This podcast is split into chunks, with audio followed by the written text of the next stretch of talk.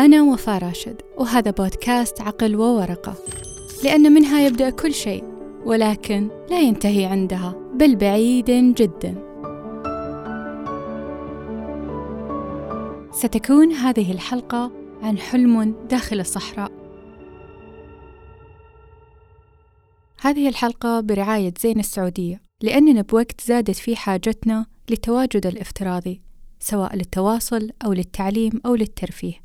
ولأن طبيعة حياتنا السريعة خلت الانتظار ولو لثواني سلوك صعب ممارسته. زين تقدم لنا خدمة ال 5G اللي توفر لنا سرعة خيالية. لمعلومات أكثر تجدون التفاصيل في وصف الحلقة.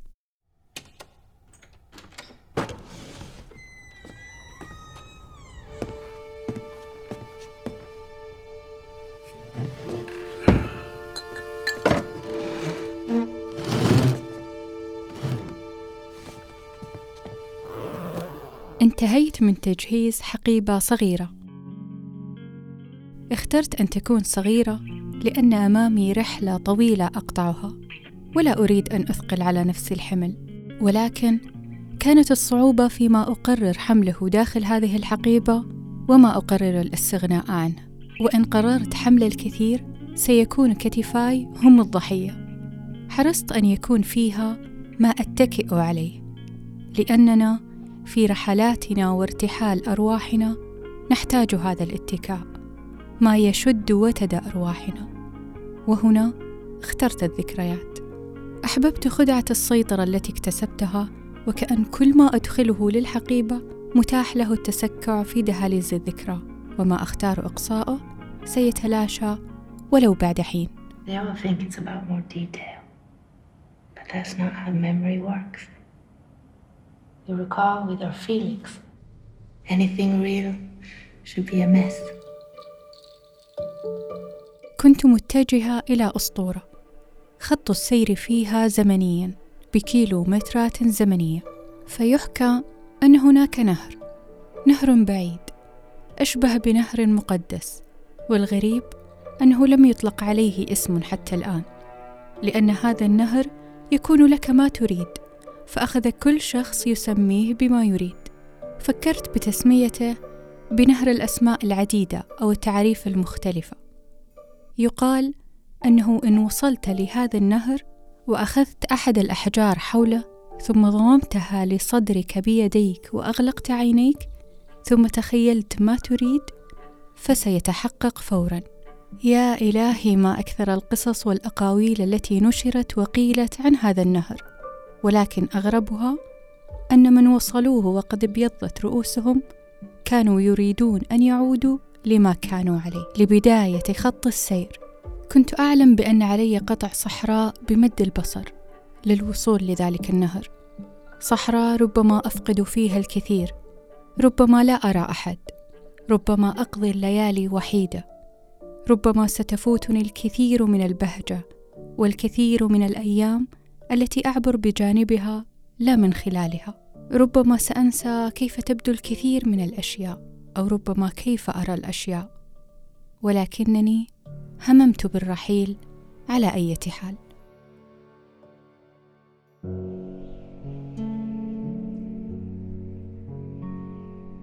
مشيت ومشيت ومشيت وفي مراحل ما كنت أراه أمامي أراه شديد الوضوح.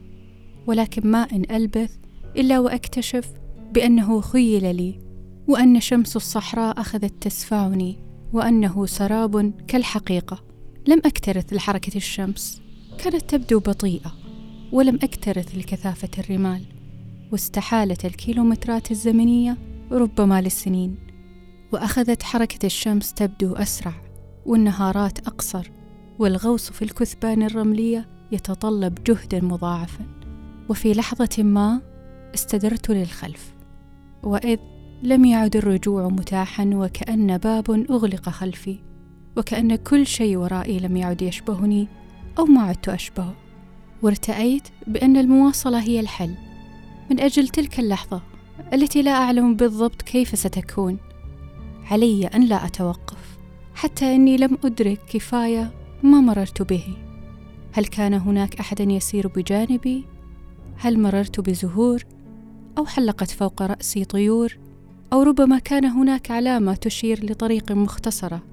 يا إلهي ما زلت أفكر بالطريق. فواصلت المشي.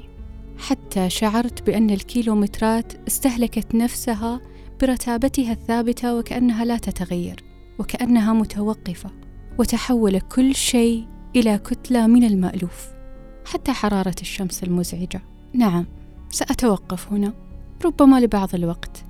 ولكن بعد فترة بدأت أتشكل كالأشجار حولي. أخذت أشبههم وبدأ لوني يستحيل للون الرمال.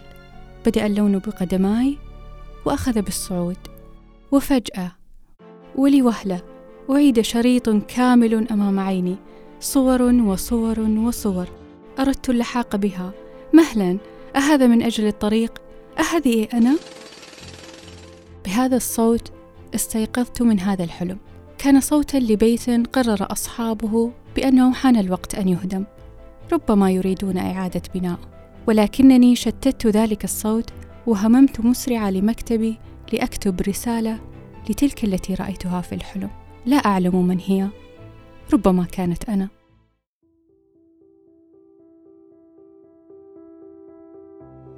للأنا التي هناك تنتظر. أنا أيضا اعتقدت بأني لتوي بدأت برحلة البحث هذه حين كنت أجهز حقيبتي.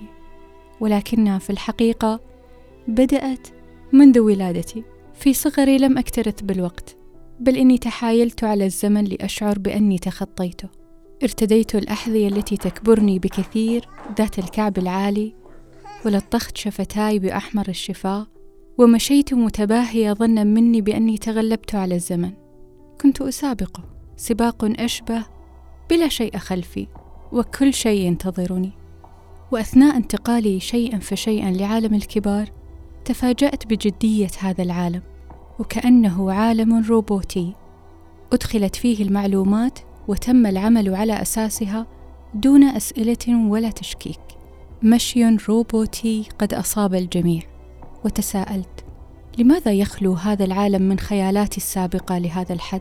لماذا كل فكرة تراودني تبدو غريبة على هذا العالم؟ وغضبت غضبت جدا أين ما وعدنا برؤيته؟ لماذا نكث العالم وعده؟ أين الحياة الوردية والأحلام التي سنجدها بانتظارنا وانتصاراتنا التي ستتكرر كالأبطال الخارقين؟ أين السحر الذي كنا نراه وننتظره؟ لقد سألت هذا العالم كثيرا واستنطقته في أكثر اللحظات التي أردت فيها استعادة وعيي، ولكن لماذا يسير هؤلاء رغم خلو هذا العالم من كل ذلك؟ صرخت: هي توقفوا، هذا العالم لا يعبأ بكم، ولكن لم يسمعني أحد، وبعد فترة انضممت إليهم وأصابني ما أصابهم.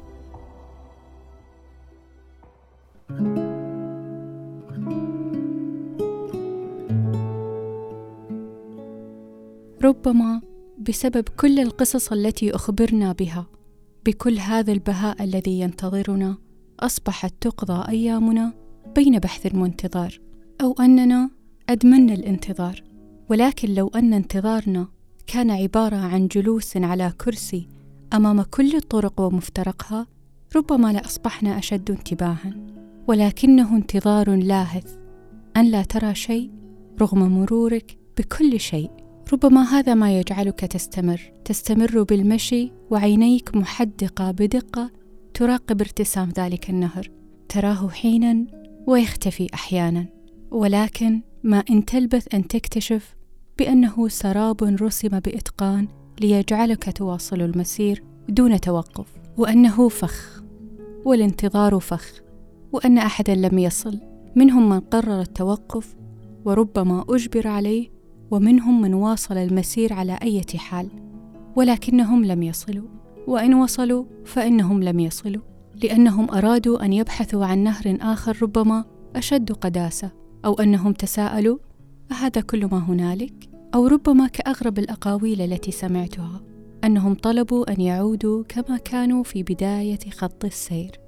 ربما لأننا ندرك ما نحتاجه فعلا حين نمتلك ما نريده. فهل هذا يعني أنهم وصلوا؟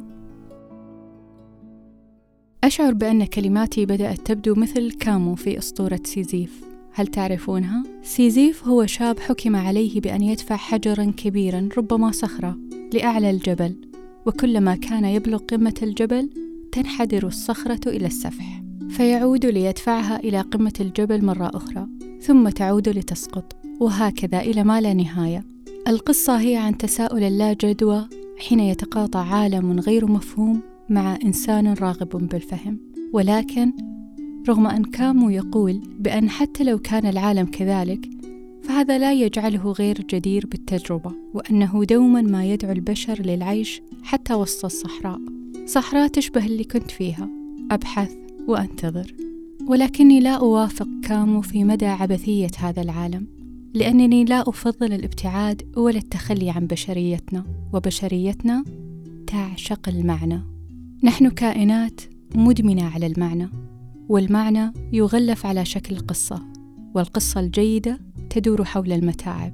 وغالبا حين يرغب أحد ما في شيء ما بقوة ربما لذلك نجد المعنى فيها. فحين تمشي هكذا بهدوء دون شيء وبلا شيء دون خطر ووحوش وأنهار تبدأ في تخيلها ورؤيتها وحتى اختراعها. كما يقول جوتشل في كتابه الحيوان الحكاء أن البشر كائنات قصصية. نحن نحكي القصص لأنفسنا طوال الوقت. قصص تجعلنا نمشي ننتظر وربما لم نحكي قصة واحدة تجعلنا نقف. يقول جوتشل في كتابه بأنه بينت تجربة كولشوف مخرج الأفلام الروسي الذي أنتج فيلم حول صور غير مترابطة وعرضه على الناس وراقب ردود فعلهم وسألهم حوله. مدى كرهنا بأن نكون بلا قصة؟ ومدى عملنا بحماس لفرض بنية قصصية على مزيج بلا معنى؟ فالعقل الحكاء عقل مدمن على المعنى ولا يستطيع استيعاب العشوائية وانعدام النظام. لذلك للعقل البشري قابلية عالية لاختيار المعنى عنوة وإقامة العلاقات ووصل النقط بقصص تحكى. فربما كان البحث عن المعنى هو المعنى ذاته. I wish I had a river so long. I would teach my feet to fly.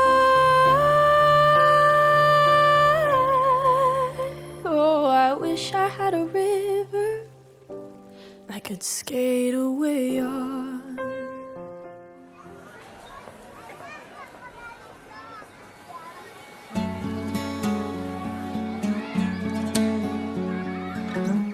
مهلا هل تلك الأنا أرادت فعلا أن تنتظر تلك اللحظة؟ لحظة رؤية ذلك النهر؟ أرادت تلك القصة؟ هل كان هذا حقا ما تريده؟ أم أنه كان الجواب البديهي لهذا العالم حين يسأل كل من يدخله عند بوابة الدخول ماذا تريد؟ أريد رؤية النهر. حسنا تفضل.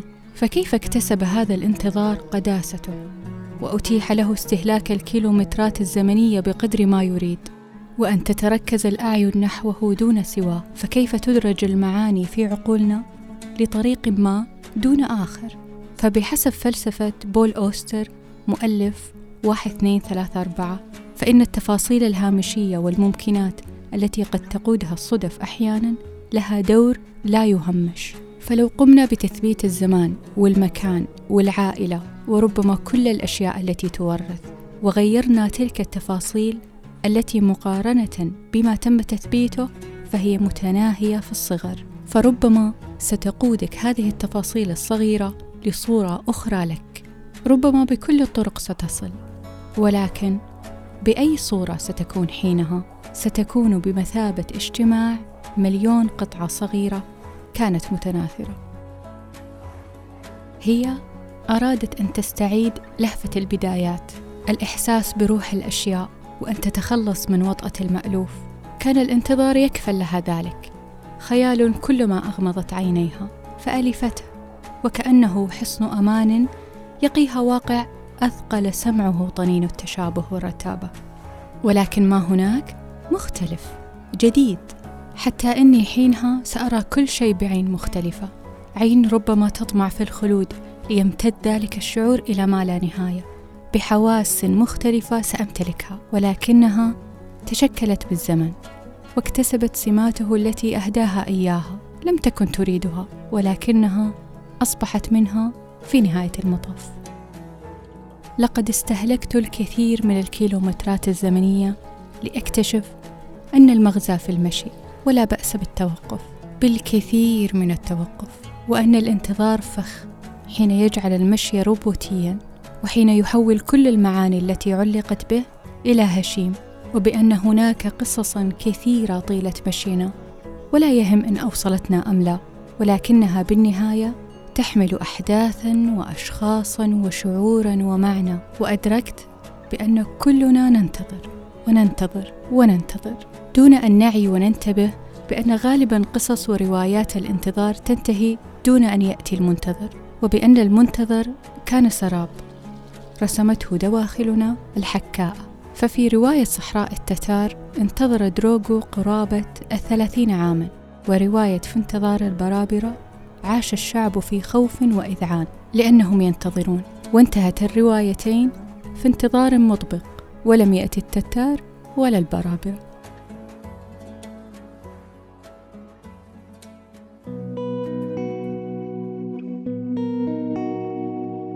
وفي الختام للأنا التي كانت تنتظر للأنا التي في الحلم. لو كنت أعلم أن المغزى في المشي لأبطأت خطواتي. لتحسست الرمل والماء لملأت رئتاي بالهواء لاستشعرت دقائق الكون بأذنين مصغية وعينين متأملة. لما خشيت التوقف استعجالا في المشي وربما لجلست قبل أن تتيبس ساقاي. لتوقفت لغضبي وحطمت الأشياء ولم أكترث لترتيبها. وصرخت صرخت بقوة حتى آخر نقطة غضب داخلي. ولم أصمت ذلك بابتسامة استعجالا في المشي لجثوت على ركبتاي حتى آخر قطرة دمع ولم أمسحها استعجالا لألحق خطواتي. لخذت معاركي في وقتها ولم أؤجلها لأن علي أن أركض لاهثة. لما فقدت اللذائذ المتناهية الصغر مقابل أشياء أخرى. لمشيت في كل شعور حتى أصل نهايته. فحينها حينها فقط إن أغلقت عيناي سأرى ذلك النهر. النهر متعدد الأسماء لا يراه سواي.